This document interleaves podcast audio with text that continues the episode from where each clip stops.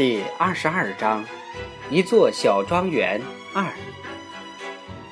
他出生在维姆兰省，对他来说很明显，他的书要从那里开始写起。他首先要写一下他成长的那个地方，那是一座不大的庄园，地处偏僻，那里仍然保存着许多古老的传统和习惯。他想。孩子们听到那里的人们一年四季所从事的各种劳动，一定会觉得很有意思。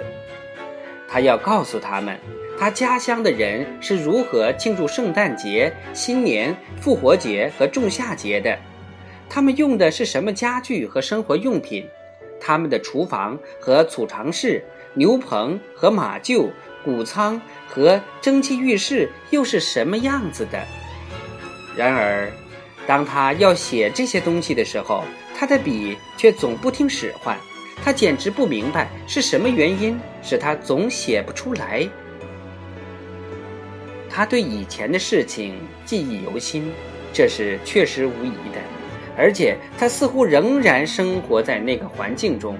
但是他对自己说：“既然他要到乡下去，那么在动笔写他的家乡之前，应该再去一趟。”看看那个古老的庄园，他已经阔别故乡多年，找个由头回去看看也不是什么坏事。实际上，这么多年来，他无论走到哪里，总念念不忘自己的家乡。他看到诚然，其他地方比那里更美好，但是他在任何地方也找不到。他在童年时期的故乡所感受到的那种安谧和欢愉。然而，对他来说，回故乡并不像人们所想象的那么容易，因为他家的小庄园已经卖给了他不相识的人。他固然认为他们会很好的接待他，但是他故地重游。并不是为了陌生人坐一起交谈，而是为了能够在那里真正重温昔日的生活。因此，他决定晚上去。那时，一天的劳动已经结束，人们都会待在屋里的。他全然没有想到回故乡去会成为那样一桩奇妙的事情。当他坐在马车上向那个古老庄园驶去的时候，他觉得自己每时每刻都变得更加年轻。一会儿，他不再是一个头发开始灰白的老人了，而是一个穿着短裙、梳着淡黄色长辫子的小姑娘了。他坐在车上，认出了沿途一座又一座的庄园，在他的脑子里，故居的一切似乎依然如故。父亲、母亲和妹妹都会站在台阶上迎接他。那位年老的女佣人会跑到厨房的窗前来看是谁回来了。纳露、弗莱亚和另外几只狗会蹦蹦跳跳地朝他跑来。他越接近庄园，心里越是高兴。现在已经是秋天了。大忙季节快要来临，但是正因为有许多活儿要干，家里的生活才不会单调和枯燥。一路上，他看见人们正忙着在刨马铃薯，他家里的人一定也在刨。他们现在首先要做的就是把马铃薯碾碎，做成淀粉。那是一个温暖而舒适的秋天。他想，菜园子里的蔬菜不一定都已经收完，至少卷心菜还在长在地里。不知道啤酒花是否已经采完，苹果是否已经都摘下。最好不要赶上家里大扫除，因为秋会节快要到了。秋会节被当地的人们看成是重大的节日。特别是在仆人们的心中，因此秋会节到来之前，到处都要打扫得干干净净，收拾得井井有条。如果在秋会节之夜到厨房里看看，就会觉得挺有意思。擦得光亮的地板上洒满了芳香的刺柏树枝，墙壁粉刷的雪白，墙上挂着锃亮的铜锅和铜壶。这样悠闲的日子不会持续太久，因为秋会节一结束，人们就要开始梳麻了。亚麻铺在潮湿的草地上，经过三伏天已经沤软。现在把麻放进那个旧的蒸汽浴室里，点燃那个炉子进行烘烤。等麻烘得干燥到一定程度后，人们就在某一天把邻近的妇女们都招呼到一起。他们坐在蒸汽浴室前，把麻杆敲碎，然后利用麻麻器打麻，去掉干麻杆，抽出又细又白的麻。妇女们干活的时候。浑身落满了灰尘，成了灰人。他们的头发上和衣服上也都积满了碎麻结，但是他们还是干得很愉快。打麻器从早到晚工作，人们也从早到晚有说有笑。